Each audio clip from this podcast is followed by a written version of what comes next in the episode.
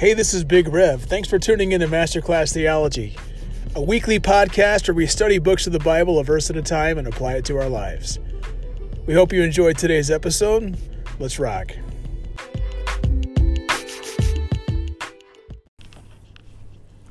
You work too, okay. Well, good evening. We are in 1 Peter chapter 2. We'll also be in chapter 3. Our series in 1 Peter called To the Exiles. Tonight's lesson is called purposeful. And you'll see you'll see this word repeated a lot tonight. So if you're not in 1 Peter 2 already, please turn there. And let's open with a word of prayer, and then we'll sally forth. God, thank you for your faithfulness.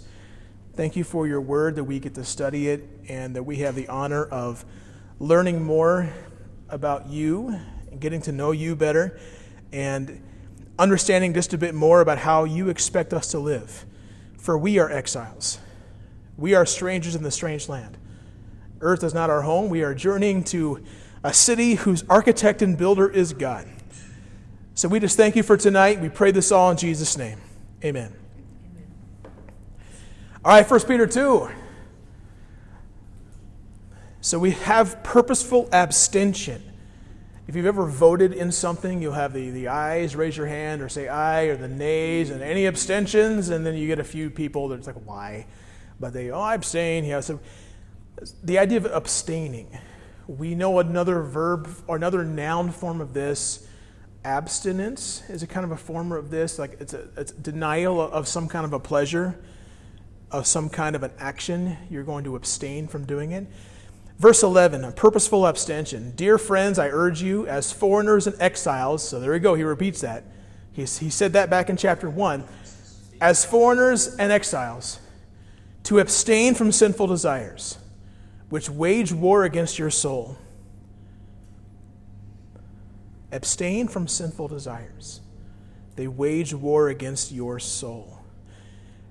So you can follow along on your worksheet here. There's a war on your inside.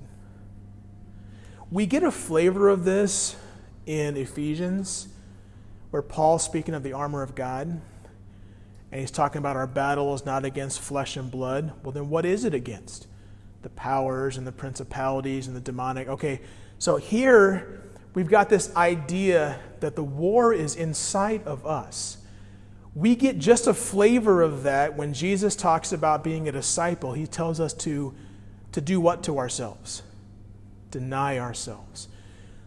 There's some flavor of denial in abstinence. So to abstain from sinful desires, there's a war on your inside. So, as, as, as, exiles and as, as foreigners and exiles, this first point here is going to talk about your inside. The second point is going to talk about your outside. But we're going to start with the heart. It's like I've been training with biblical counseling, and biblical counseling targets the heart. What's really going on on your inside? What kind of things are you telling yourself? What are you thinking? What are you feeling? What are your motivations? There's a war on your inside. There, I urge you to abstain from sinful desires which wage war against your soul. So we have a battlefield of desire. I've journeyed with people, counseled people who don't like verse 11. Why don't they like verse 11? Because our culture tells us that feelings are just feelings, desires are just desires. They're neither right nor wrong. Have you heard that before? Okay, you're just feeling something. Your feelings are not wrong. I don't want you to think that I'm denying your feelings or not hearing you or um this verse doesn't say that. Sinful desires.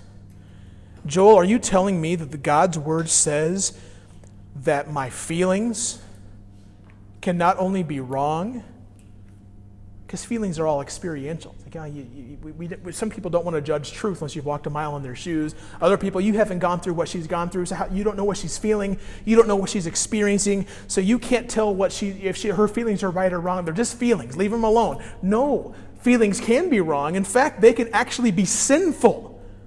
I mean, it's like, it's like here Peter is dropping a bomb on a pop psychology statement right there. Abstain from sinful desires, because these very desires, oh, comma, which wage war against your soul. There's a battlefield of desire. That tells me then my feelings can be sinful, that I'm not allowed to feel any way I want to feel. Even though our culture is saying that you can feel whatever you want, that's not God's story. That tells me that an orientation indeed, if it's based upon feelings and experience, can be sinful. But I argue that there's an orientation that is deeper and chronologically before a sexual orientation, and that is the you orientation. I said this in a counseling session with a young man, and I was trying to get him to understand this that I wasn't coming after his, his quote unquote orientation per se. I was coming after this. I was asking him to go one step before what he professes as his, his core thing. I said, No, you actually have a deeper core thing. And that core thing is a you orientation that Jesus attacks when he says, Deny yourself. That me orientation, is that sinful? Yes, by definition. That's the sin of pride. The choosing of my will versus thy will. Can a desire be sinful? According to this verse, Yes. In fact, these sinful desires wage war. Dang. Now, my, my thoughts, I realize I can have a sinful thought, but do I have a sinful feeling? Yes. Love the Lord your God with all your heart. I mean, not 99% of your heart, not most of your heart, not the heart you want to show Him, all. So there's a war on the inside. So to abstain from sinful desires. Notice he's not saying abstain from sinful actions. That would be the obvious one. Don't go sleeping around. Don't go getting drunk and then cheating on doing. Don't be doing all these horrible, you know, Roman Empire orgies and the like. You know, Paul goes on. Paul in his list talk about this. We expect him to say abstain from sinful actions. No. He just smacked us across the noggin. Abstain from sinful desires. Dang. That's like Jesus talk there. You've heard it said, don't do this, but I tell you, if you've done this, you've basically done that. He attacks the heart level. Verse 12, a purposeful abstention to purposeful living. Verse 12, live such good lives among the pagans that though they accuse you of doing wrong, they may see your good deeds and glorify God on the day He visits us. So there's a war on your inside, but there's a testimony on your outside. We have to fight these sinful desires. We have to deny these sinful desires. We have to confess these sinful desires. We have to repent from these sinful desires. Not just sinful actions, sinful desires. Psalm 51 Purify my heart, David said. Well, David, you, just, you did some more things, not just your heart there, pal. You committed adultery, then you know, tried to cover it up by murdering the dad, you know, the husband. The heart? Yeah, the heart. Because it begins at the desire level. Jesus talks about things coming out of the heart, the overflow of the heart. So we war with our heart. That's our battlefield. But we live a testimony. In fact, we have this idea of live such lives among these people that though they're talking nonsense about you, they're slandering you, they're accusing you. The things they accuse people in the Roman Empire, you're a Christian, that means you're an, you're an atheist, or you're, uh, you say you love your brothers and sisters. What, kind of, what are you doing? I mean, it's like uh, you eat the flesh and, and, drink the blood of some guy, or what's the, are you cannibals? They're saying all these things about the Christians. And then we don't know if, if this is, you know, various, you know, martyrdoms going on with the various Caesars and coming along, you know, taking this mark to be able to buy and sell. Being a Christian in that time period wasn't easy. Now to deal with all the slander. But live such good lives, they're looking at that and they're going, dang. Okay. See, what's the ultimate goal of relationships? That the other person in the relationship would join you in glorifying God. It's really cool when someone who doesn't believe in God glorifies God. I remember I joined a group in college. It was uh, a group, I, I, was kind of being, I was being fun.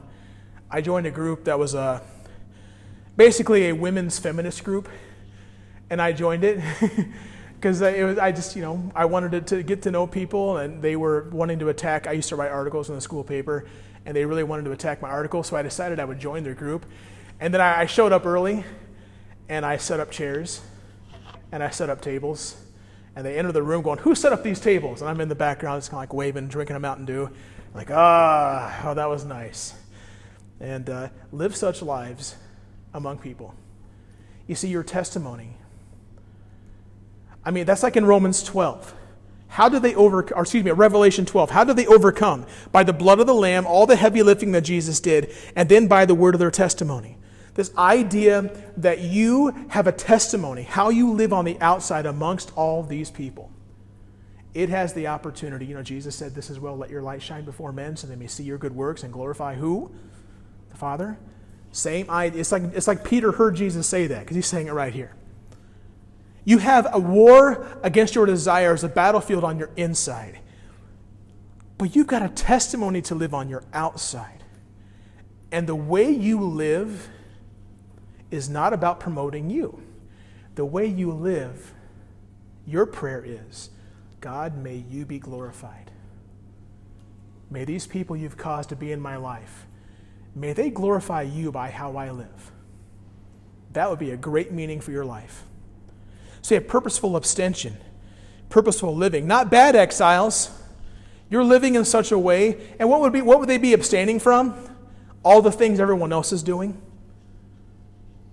All the drunken parties and sexual paraphernalia, all that kind of stuff. You're abstaining from all that. You're abstaining from that desire leading to that. You're living differently, that they're inviting you to all these parties and all these things and all these drunken gods and goddesses worship, that kind of stuff. And you're not. In fact, you're living a life that they're. I mean, I just, I just remember living in the frat house, and the guys would change the, the, the bad channel when I came into the room. Because I came into the room and they, were, they didn't want me to see that. They were wanting, oh, this is Joel, he's our Christian. You know, we can't have this channel on the TV. And I just got, I'm just walking through, guys. I wasn't telling him to change the channel. I mean, I'm just saying, I look back at that time in my life as a hypocrite, but I wasn't, you know, sitting there enjoying it with them, but I was just walking through, but they was, oh, put the ball game on, you know. And I mean, it was, that was, they wanted to change because I came in the room.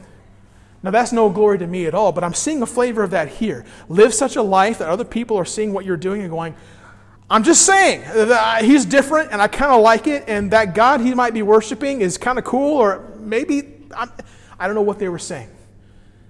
But there's tension there, but it's a good kind of tension. Pur- purposeful submission, 13 to 15. Submit yourselves for the Lord's sake, and don't forget that. Every other submission that's going to follow in this text is submitting unto the Lord, whether it's for the slaves, for the wives, or for the husbands. It all flows from this. You're going to hear the word like likewise, or in the, in the same manner. This is the verse Submit yourselves for the Lord's sake to every human authority uh oh.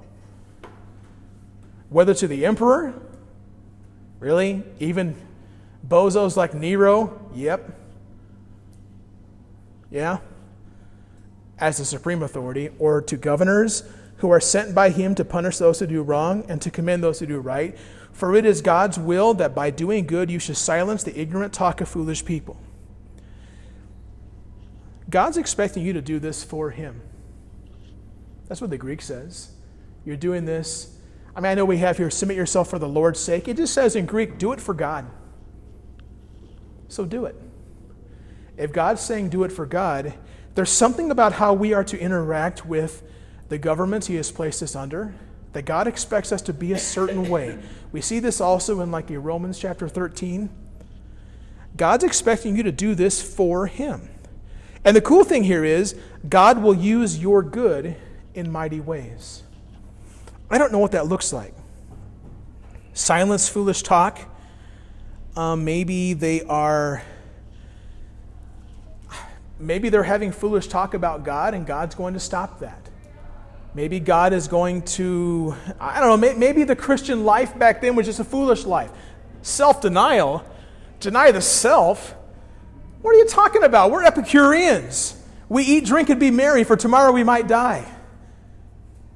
It's like we, we're hedonists. We just give ourselves pleasure and then give ourselves more pleasure because pleasure is the meaning of all of our existence. Deny yourself?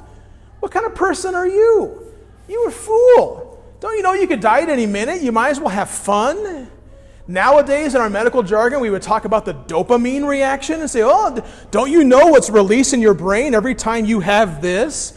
Every time you go through this? Don't you want to keep doing that? And you're addicted to that reaction and that, that, that flash, the, the, those, those places in your neurons that are just being uh, going through unimaginable fun, and then you feel that fun. Don't you want to live for that? You're foolish not to live for that because that's really fun. Sin usually is fun. For a time. For a time. We go through cycles of shame and regret, that kind of stuff. But sin, I'm just saying, why would you not live for that? You're a fool. So God's going to use this in a mighty way to, in mighty ways to silence a foolish thought. So you have a purposeful abstention, a purposeful living, a purposeful submission. You are different. It's like Peter's telling them, You are exiles. This is not your home. Stop living as if it is. Seriously. We have a purposeful freedom, 16 to 17. Live as free people, but do not use your freedom as cover up for evil. Live as God's slaves. Show proper respect to everyone. Love the family of believers. Fear God. Honor the emperor. We have a freedom, but can doesn't mean should. We tracking? I can do something. I didn't grow up with a lot of money. I used to tell myself I'd like to have enough money not to have to eat bologna every day or not to have to eat peanut butter every day. I still eat peanut butter every day. But I get to the point where I, I'll say this to myself I may never be a rich man, but I would love to have enough money to wreck a dollar menu drive through if I want to just to drive through there and just be able to afford whatever I wanted to get from that McDonald's experience and not, just not worry about it one bit. You see, just because I can certainly doesn't mean I should. Oh, goodness, no. The last thing I need is a 12,000 calorie snack.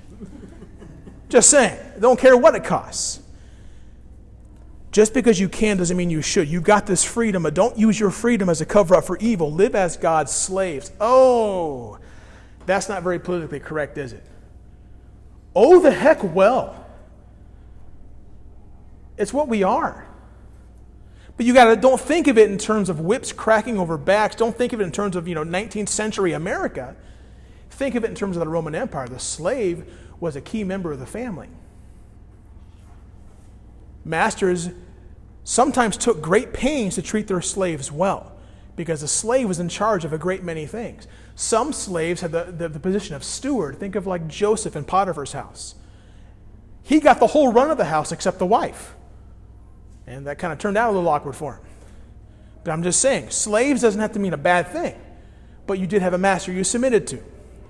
In other contexts, it could have been a bad thing. I'm just saying, people are slaves, and it's not always a good thing, it's many times a bad thing. But here we have here, you're God's slave. Some household va- there's some household values for the slave here. What were the household values? Showing proper respect to everyone. It's like you are not leaving any relationship poorly. You are treating everybody the way they should be treated. Okay? Appropriate. Respect. You're showing love for your church family, your family of believers. By this, you, the other people will know you are my disciples if you love. Okay? You're fearing God. You're honoring the emperor, but your ultimate fear goes to God. And what you think about God is how you treat the emperor because you're giving that glory, that fear, that honor to God. So the slave has some household values here. You have freedom. I can live, it's a, it's a free country. I can live however I want. Well, a slave wouldn't say that, but maybe that's the point. You have some freedom, but not to do what you want. Just because you can doesn't mean you should. In fact, God expects this. Okay. So, purposeful abstention, purposeful living, purposeful submission, purposeful freedom. Are we done with the purposes? Yeah, we are. Let's now apply this by talking to the three main family groups.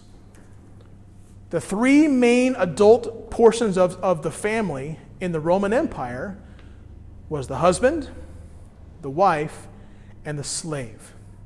I know there are children, but he's not talking to the children. He's talking to adult believers.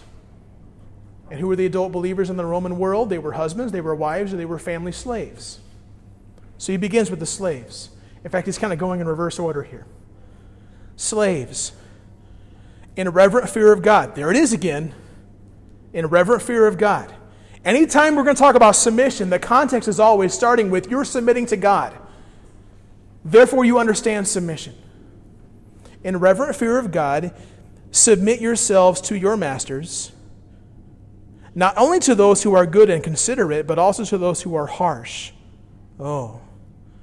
For it is commendable if someone bears up under the pain of unjust suffering, because they are conscious of God. But how is it to your credit if you receive a beating for doing wrong and endure it? But if you suffer for doing good and you endure it, this is commendable before God. If I give my son or daughter, if you do this one more time, there's going to be a consequence. The famous consequence right now is I take away their tablets so they can't get online and do the things that, you know, the videos and the, the games they want to play. And it's all wholesome stuff, but they'll do it all day long. If you say that one more, if you don't do what I say one more time, it's giving you right now an if then. If you do it, then I'm taking that. You're warned. And they do it one more time and I take it away. And oh, I can't believe it. My life is just horrible in my afternoon. That's what it's talking about here. If you did wrong and got punished, uh, you're not some great martyr now. You got what was okay. But if you're enduring suffering for doing good and you endure it, so he's making a point here. It's a word to Christian slaves your attitude and the two levels of masters you have. We all have one master, an earthly master, somebody we, we either report to or we have, we have some kind of accountability towards. I guess if you're retired, maybe not. But we all have the second master. In an ultimate sense, Christian slaves submit to God. And that now directs how you are to submit to everybody else that everybody expects you to submit to because you're a slave. And you're a Christian slave.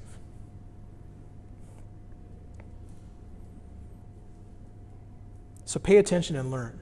If you're enduring suffering, why are you enduring suffering? What is going on? Why are you in this situation? Is it because you did something wrong? Pay attention. Learn from this. Is it because you're being persecuted? That's a possibility, oh Christian. Pay attention. Pay attention. God's paying attention as well.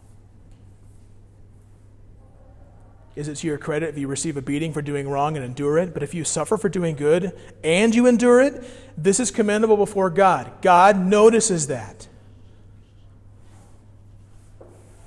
That's a word to Christian slaves. What, what about a, uh, the next part here is a Jesus interlude. I like Jesus interludes. Here we go 21 to 25. To this you were called. I guess he's still talking to the slaves here, isn't he? Because Christ suffered for you. Oh, you want to talk about suffering? Christ suffered. Remember that cross that became his cross, that he didn't earn, but he still bore? Christ suffered for you, leaving you an example that you should follow in his steps. He committed no sin no deceit was found in his mouth. When they hurled their insults at him, he did not retaliate. When he suffered, he made no threats. Instead, he entrusted himself to him who judges justly. He himself bore our sins in his body on the cross. Mic drop. Don't ever forget that. He himself bore our sins in his body on the cross so that we might die to sins and live for righteousness. By his wounds you have been healed. For you were like sheep going astray, but now you have returned to the shepherd and overseer of your souls. Wow. You're an exile. You are not to live by these values. You are to live as Christ lived. In fact, one of the things I learned uh, in this counseling conference I went to if someone said this, and it was a great challenging moment. When you're dealing with people and the struggles they have, and they wonder what's normal what's not normal, what is abnormal, he said, as Christians, as biblical counselors, we have a normal. present Jesus as normal. Everything else that's not Jesus is therefore abnormal or not normal. We get this idea in Romans where it says, For all have, for all have sinned and fallen short of the glory of God. That, that, that verb pictures a bow and arrow, and you're firing at a target, and the arrow kind of falls, you know, 10 or 15 feet short of the target, like whamp, whamp, whamp, whamp, we missed that target. Hitting the target would be normal. That is abnormal. So Jesus is normal. That's his argument here. Here's what Jesus did when he suffered. Now pay attention to that. Let's read it again. He himself, he, uh, he uh, no, he committed no sin, no deceit was found in his mouth. When they hurled their insults at him, he did not retaliate. When he suffered, he made no threats. Instead, he entrusted himself to him who judges justly. God, he himself bore our sins in his body on the cross so that we might die to sins and live for righteousness. By his wounds you have been healed. For you were like sheep going astray, but now you have returned. It's like Jesus, he is the normal, he is the example. Pay attention to that. If we're wondering, if we're off base in the way we're living, go back to what Jesus did. That is our target. John the Baptist once said, He must increase, I must decrease. He must become greater, I must become less. Our target is to live like Jesus did. In any area of our life. No, we're not God. He didn't sin, we still sin. Okay, there's something, there's things we can't do, but that's behind the idea be holy as I am holy. That idea of He is the normal that we now compare and contrast to. That's the normal. So Jesus is your example. He's also your perspective. He's an example of how to live when you suffer. Suffer like Jesus suffered. Dang. Make that your target. Also, He's your perspective. He bore your sins. And now you have returned to the shepherd and overseer of your souls. Those very souls that are you're waging war against those very desires. Well, he waged the ultimate war, didn't he? Purposeful abstention, purposeful living, purposeful submission, purposeful freedom, a word to the Christian slaves, a Jesus interlude. Now a word to Christian wives. Ladies, I'm going to need you to journey with me. There might be parts of this you might, you know, the, the, the uh, you might take umbrage. I don't know. There might be a moment here where you're like, oh my gosh, are you serious? Okay, just journey with me. Guys, we're going to have our verse coming up here. Husbands, all right. Wives, in the same way, submit yourselves to your own husbands. Okay, in the same way, likewise. Okay, what's in the same way? Just like he says two or three times already submit to the Lord, submit to the Lord, to God. Okay, in the same way, submit yourselves to your own husbands, so that, if any of them do not believe the word, they may be won over without words. Imagine that, ladies. You don't have to speak, and you're winning the argument. That's not nagging. I'm just saying. They may be won over without words by the behavior of their wives when they see the purity and the reverence of, their li- of your lives your beauty should not come from outward adornment, such as elaborate hairstyles, the wearing of gold jewelry, or fine clothes. Rather, it should be that of the inner self, the unfading beauty of a gentle and quiet spirit, which is of great worth in God's sight. For this is the way the holy women of the past, who put their hope in God, used to adorn themselves. They submitted themselves to their own husbands, like Sarah. And Sarah before you're thinking, well, she was married to Abraham. I mean, my goodness, you don't get better than Abraham. Yeah, the same Abraham that, that lied and said, hey, tell everybody you're my sister when we go into the strange land and uh, just so you, you know, they don't kill me. And he did it probably twice, I think, at least twice. I mean, seriously? That Abraham? That's a great submission moment right there, I guess. Woo! Man. They submitted themselves to their own husbands, like Sarah, who obeyed Abraham and called him her Lord. You are her daughters if you do what is right and do not give way to fear. A word to Christian wives the submissive wife is an influencer. The world looks at this and goes, Submission, oh boy, that's patriarchal. Gosh, that's sexist. Boy, I bet. Was that written by a man? I think Peter was a man. Yeah, submit. Uh, and Paul wrote that. Paul was a guy too, right? I bet. Keep those ladies in line, right? No. I'm reading power in these verses. This is a Christian wife who has a non Christian husband. Or if he's a Christian husband, he's way the heck wayward of a husband. So you got a picture um, the Roman Empire, and someone is giving the gospel, and the wife hears the gospel, and God brings her to him, and she responds, and now she's a Christian, and she goes back home and has to deal with the husband who's not a Christian. And he's going, ew. And maybe he's a rapscallion. Maybe he has some issues. Maybe she's not being treated very well. Peter's writing this to her. There are plenty of women out there in this situation. Their husbands are jerks what do they do? We start here. Now, we're not condoning any kind of an abuse. We try to keep them out of danger if they're in danger. We, we, we, want to make sure that everything is okay in terms of that. We're not trying to condone anything. We're not look, overlooking anything. But at the heart level with those wives, we start here. This portion of God's Word. Can you do this? Is this a possibility? If so,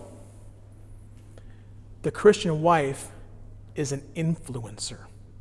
You have the, uh, you have the opportunity to win him over. Dare I say, win him to Christ? I mean, I know the Holy Spirit's the one doing that, but this is big language here. God using you to influence that wayward man that you've made a covenant to be with? Dang. The submissive wife as an influencer. I thought submission is just a bunch of weakness. No, I'm seeing a lot of power here. A lot of power. Like, holy moly. You are an influencer. That is leadership, by the way. Influence is leadership. As a submissive wife, you are a leader. Dang, mic drop. That's the language we've got here. That they may be won over without words. That this husband is looking at this wife going, man, there's something about her. This whole church thing she's got going on. I'm just saying. I've got a wife I don't know what to do with, but I really like this attitude. She, there's something different. There's something different. And it's, I, I really, really am pleased by this woman before me. And oh my goodness, he may be won over. Now doors are beginning to open. Maybe God's going to boot him through those doors. I don't know. But that's an influencer, that submissive wife. Don't let anyone tell you submission is some kind of weak thing. Go right here and look at that powerful wife who's submitting for the glory of God. And through her testimony, God is at work. Boom. And it's not what the culture says, it's a very countercultural thing. You know, our, our culture says, oh, you got to wear pretty things. My daughter is, is, is she, just, she wears costume jewelry all the time. She loves it. She can't go anywhere without an accessory or a hand. I, this is not me. I'm, she, I picked her up at school today. She had costume jewelry, all, and she had her little knapsack, and, she, and she's got her little pose. And, and she just, I'm like, what is this? And like, I'm like, I didn't dress her. She's like, no, this I put this on. Like, and she has to dress up for her, her kindergarten class. Um, yeah, that's just being a little kid here, but that's our society you have to accessorize yourself so the world will love you and accept you and, and approve of you or blah, blah, blah, blah, blah. But here we have what God is approving. God's values are no, it is your inner self. The unfading beauty, beauty fades. I'm sorry. I'm not as beautiful as I was 20 years ago. Sorry. Uh, okay. Maybe you disagree. Maybe you don't. I don't know. Beauty fades. Wrinkles happen. But there's something about there's something that is beautiful about your inside that never fades. It's a gentle and quiet spirit. Ladies, wives, that right there is how you influence. That. Boom.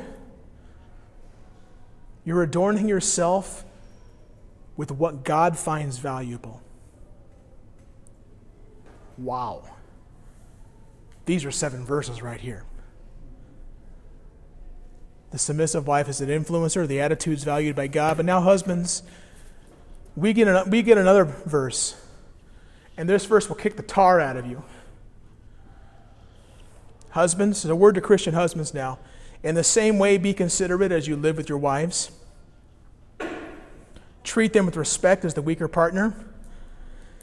And as heirs with you of the gracious gift of life, so that nothing will hinder your prayers. What? I read that too fast. You see, the master sees how the husband treats the wife. Capital M, master. God's paying attention, husbands. How are you treating your wife? Are you considerate with her? Are you Lord of the manor and you're going to march around? You, I mean, seriously? Are you treating them with respect? These women who are being submissive, who are following your lead, are you treating them as, as if Paul is actually right? In Christ, there is no neither Jew nor Greek, nor slave nor free, nor male nor female. We're all equal before God. Are you actually believing that, husbands? I mean, whether you're hearing this in person right here or on this podcast or on the Zoom, that's where we're at. They're, our wives are precious, but they are equal, equal worth in God's eyes. If we're not, a husband's relationship with God is affected. Well, that was a bold statement. I know. This verse to keep you up at night so that nothing will hinder your prayers. Are you kidding me, Holy Spirit? That's your verse? I mean, seriously? I don't usually talk to the Holy Spirit like that. Seriously? So that nothing may hinder your prayers? Oh my gosh. That is terrifying. You mean to tell me how I treat other, how I treat my wife? God notices, and there could be issues between me and God based upon how I love or don't love her? Yes. So pay attention, men. This is one of our verses. Another one's Ephesians 5:25. Husbands loved your wives as Christ loved the church and gave himself up for her. That's your everyday verse. This too. You know, my wife, I've noticed in, uh, gosh, I can't remember, 17 years of marriage, 18 years of marriage. I think, I think one of those two. Okay, I've noticed that when my wife, when she comes back at me, and she's like, ah, she gives me like, I don't like that, I don't like that. What happens within me when she disagrees with me and, want to, and wants to push back? And I'm not saying she's right or wrong. I'm just noticing when she when she has her moments that aren't gentle. I, in my life, want to go, oh, you know you did it, and I want to get bitter, and I want to respond, I want to justify. But I've noticed that when she doesn't do it, when she says to me, honey, I, you, you, you thought this, whatever you want, I, I'm with you. Make a good, uh, you'll make a good decision on this. At that point, I feel good, but it's a holy crap moment where I'm like, I better make the right decision. She's going to follow my leadership on this. I better be going before God. I better be, I mean, I can't mess this up. I have to do right by this family. I got to do right by this situation. It's motivating me. It's a, it's a great moment there where she most definitely is an influencer. How she submits. Powerful, purposeful abstention, purposeful living, purposeful submission, purposeful freedom. There's a lot about us as exiles that needs to be different. We can't continue the way the world expects us to continue. God expected these first century Christians to live differently. God expects us as 21st century Christians to live differently. There's something about our story that not only gives God glory, but as others see our story, they begin to give God glory. Huge. Huge. You may accumulate wounds throughout this life, and those wounds may turn into scars. But people are going to come into your life that also have wounds, and they're going to look at your scars, and they're going to pay attention. People with wounds will pay attention to people with scars. That's been my story. May it be your story. This has been Big Rev from Masterclass Theology from 1 Peter 2 in the beginning of 3. Thank you for letting me share.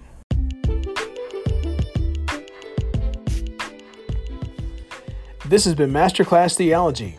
I pray you've been challenged and encouraged during today's episode, and I hope you'll continue to join us as we journey through the Bible. God bless.